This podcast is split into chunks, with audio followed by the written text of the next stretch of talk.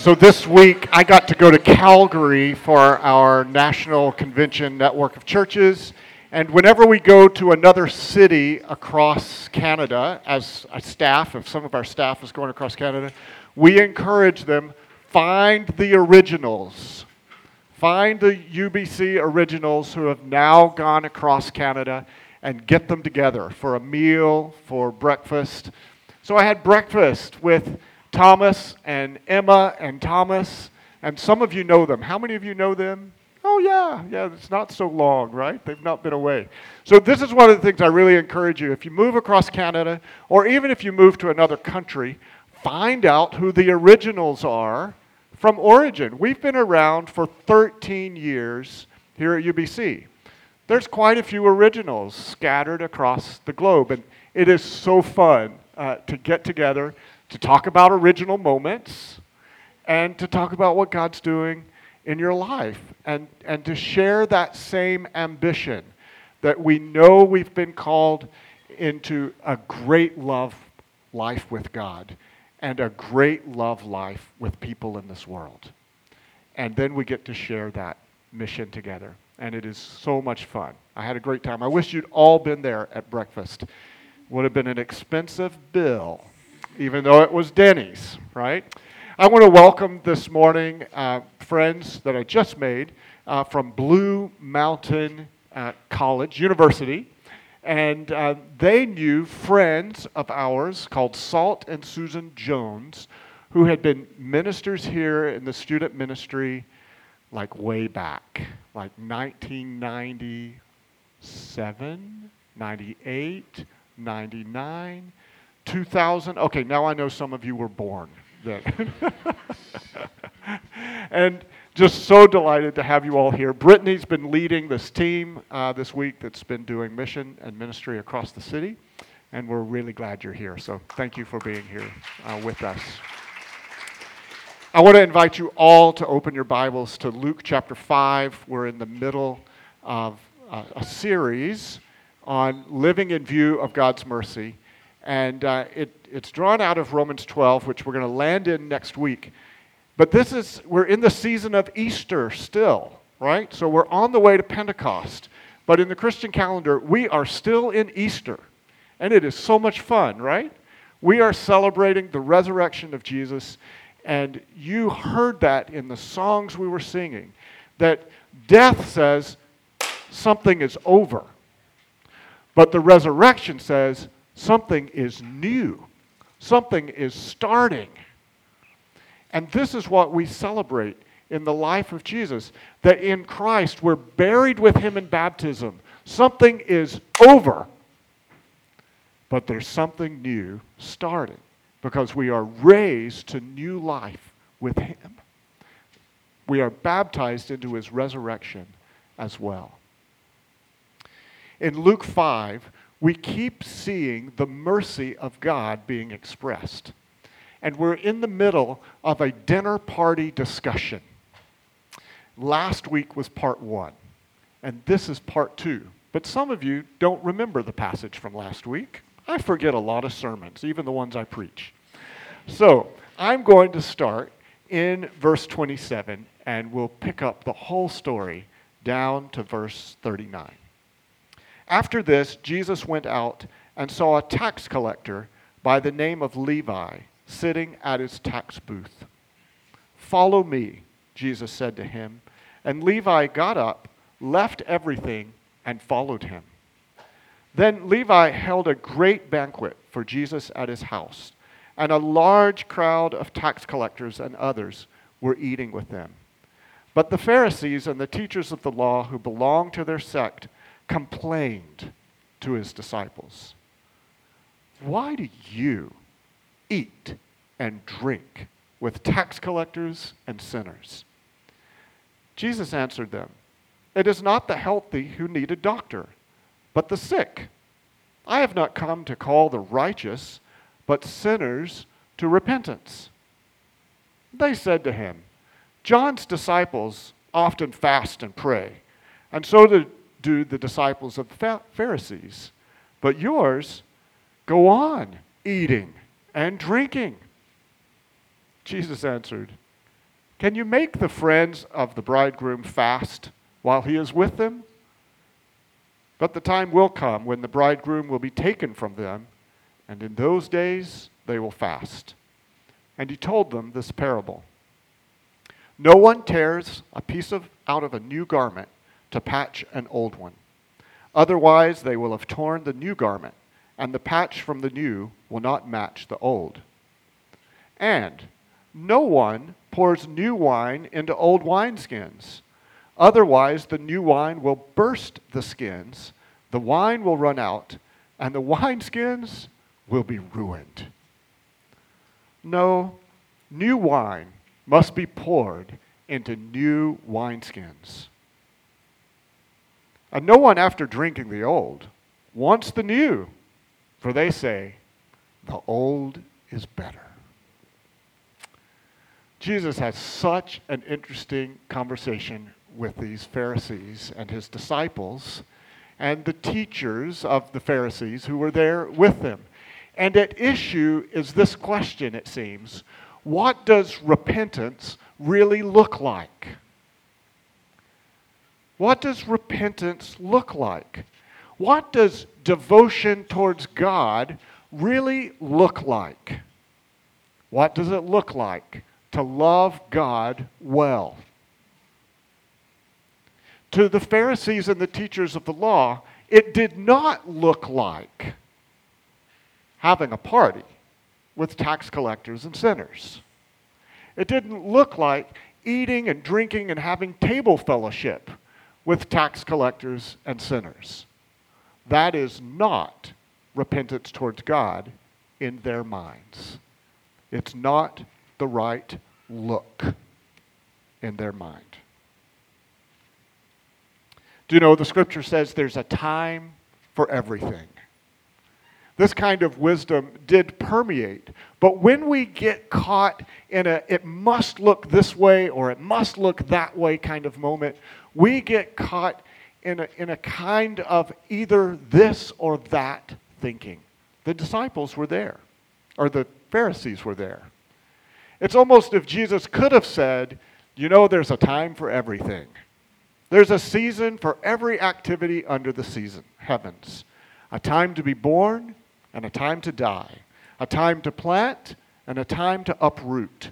A time to kill and a time to heal a time to tear down and a time to build, a time to weep and a time to laugh, a time to mourn and a time to dance, a time to scatter stones and a time to gather them, a time to embrace and a time to refrain from embracing, a time to search and a time to give up, a time to keep and a time to throw away, a time to tear, a time to mend, a time to be silent, a time to speak, a time to love, a time to hate, a time for war, and a time for peace. That's wisdom. There is a time. And what Jesus does instead is give them a parable. He gives them parables. He actually gives them three answers to their question. Jesus says, Look, I've come to call sinners to repentance. This is the pathway to my forgiveness and the experience. I've called them to repentance. And the Pharisees and the teachers of the law were sort of like, well, we do that too. We call sinners to repentance. So, but why do, do you keep having a party? Why don't you fast and pray? That's what repentance looks like. Repentance looks like fasting and praying, mourning and weeping. And so Jesus gives them three answers the first answer that he gives them is sort of to say, hey, look it.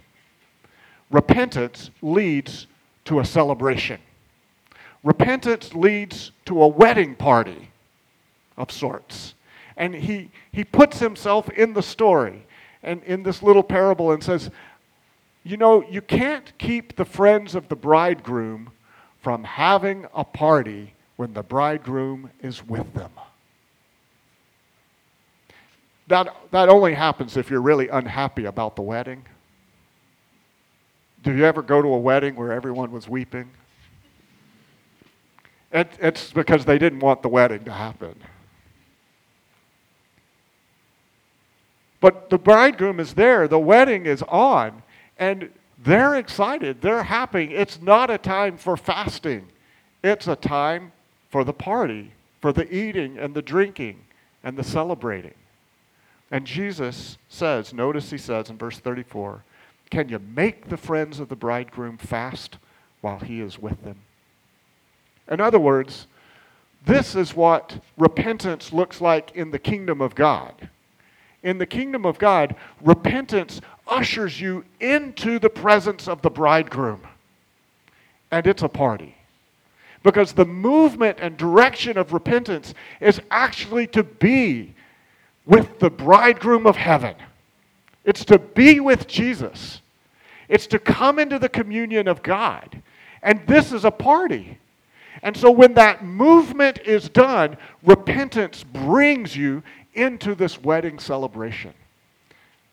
Welcome to the church, the ongoing celebration and party of the grace of God that brought us to repentance, the kindness of God that brought us to repentance, so that we changed our mind about God, about ourselves, about people, and about the stuff of earth, because we see everything now through the cross of Christ his death, his burial, his resurrection.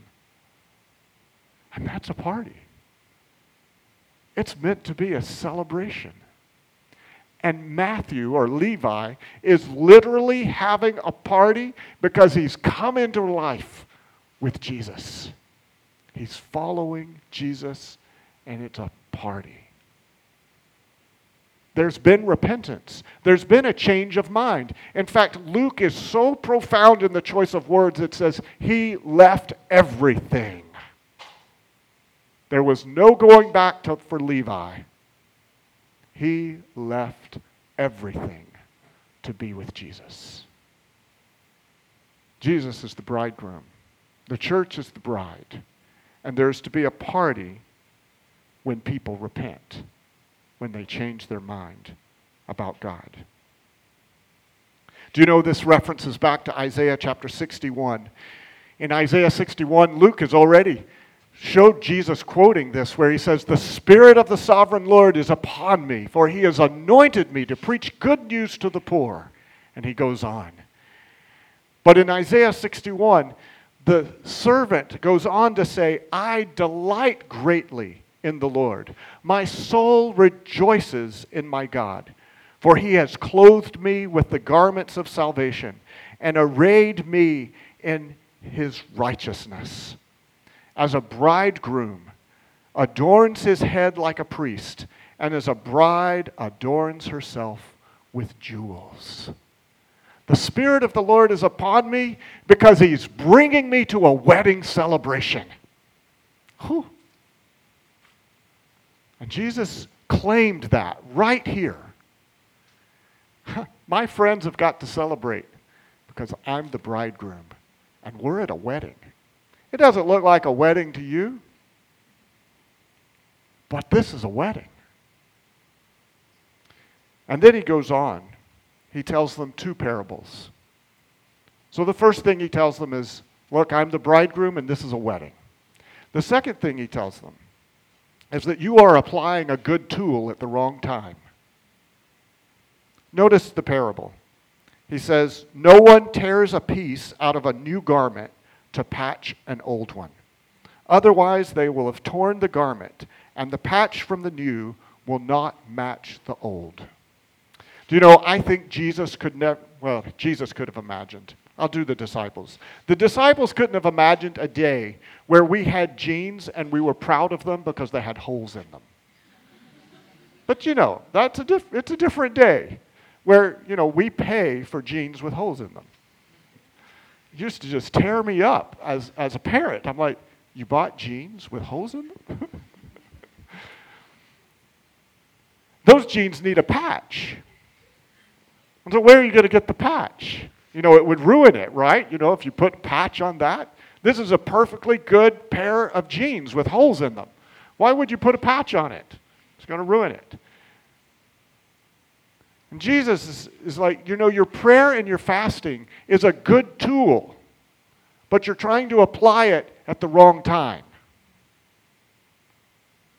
The repentance and change of mind has come, it is done, and now we're having the party.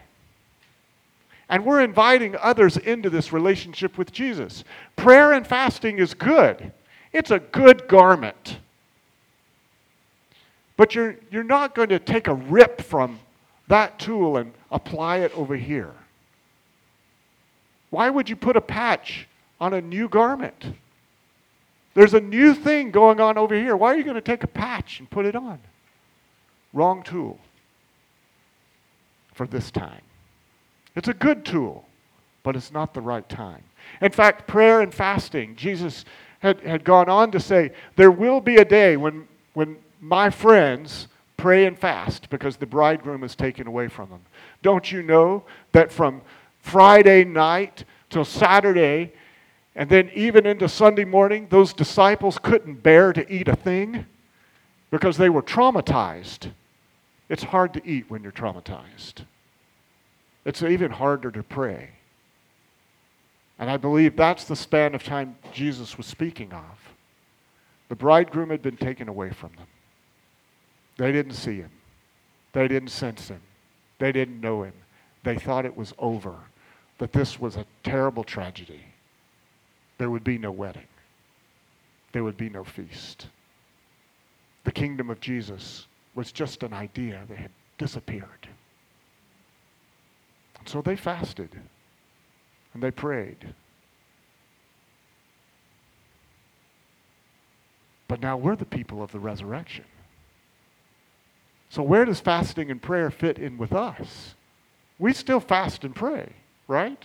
There's still occasions where we need to fast and pray, where we need to go deeper with the Lord because we haven't really gotten down to that false self that's inside of us and realized the new self of creation and the new creation yet. And so we may fast and pray. I've really appreciated the work of Tyler Staton in his book, Praying Like Monks, Living Like Fools.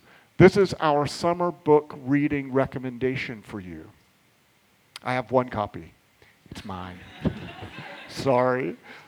Amazon has a lot of them, apparently. Regent has a few. he, he talks about why do Christians continue to fast and pray? Why do we enter into seasons like that? And he talks about our need for confession.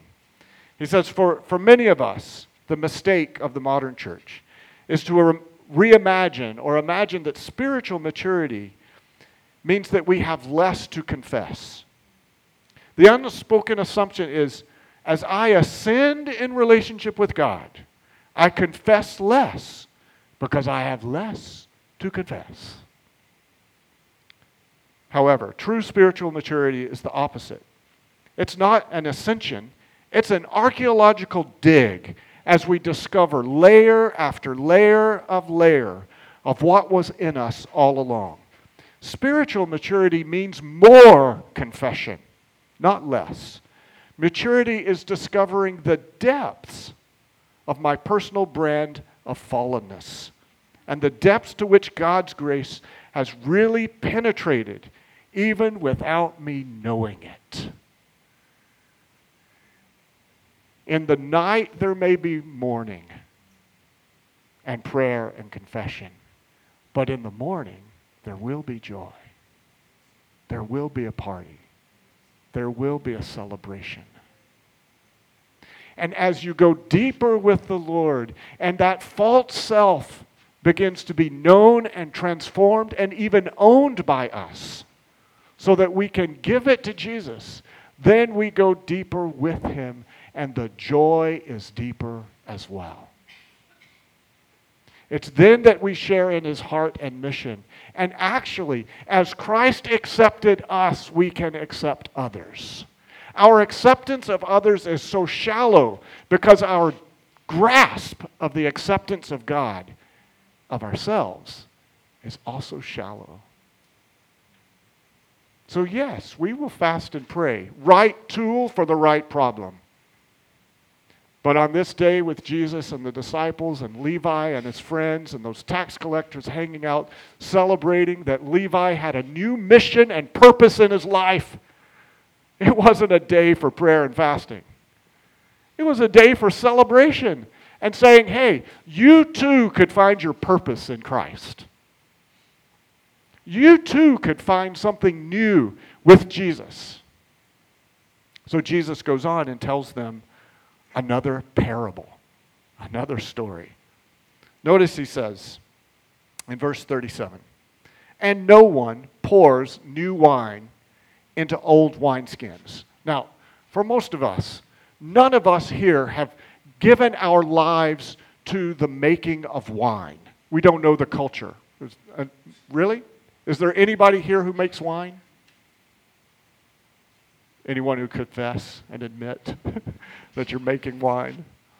So, in the making of wine, apparently, the fermentation process is so strong that the new wine must be put in a new skin so that that skin is flexible because it's new. And as the fermentation process begins and it's expanding and giving off gases, it's expanding and growing. And then it can be released. Then you put the cap back on, and the fermentation goes on. Jesus is, is, is telling them, look, why would you take an old wineskin? Because an old wineskin was still very valuable. An old wineskin, when the fermentation process was done, they would take the wine that was in that skin and pour it into an old wineskin. Huh. Why? Because you didn't want to lose the wine. But if you poured new wine into an old wineskin, you know what would happen? It's just going to bust. That old wineskin is going to break and then you lose the wine and you lose the skin that was valuable. So, what's Jesus after here? We get this parable applied a lot of different ways. What's Jesus after in this moment? I believe he's telling them look, you see something happening here, but you are underestimating what's happening in part because you don't recognize the bridegroom. You don't see what's really happening, and you underestimate the power of the kingdom of God in this place. The power of the kingdom of God in this people. And for it to work, there's going to have to be something new. The work and way of the law was good. It is a good skin. It's an old wineskin. But the work of the kingdom is something new, and it's going to take a new skin. There will be a day when even that work feels familiar. That work feels old. In fact, he says, look, most people like old wine because it tastes better. It has its flavor set.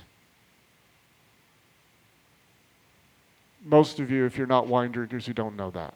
I don't know it either. I just take it for granted that it's true. I think our mission team in, in Greece had this experience. They were there having communion, and they served wine. And part of the group said, That's good wine. And part of the group said,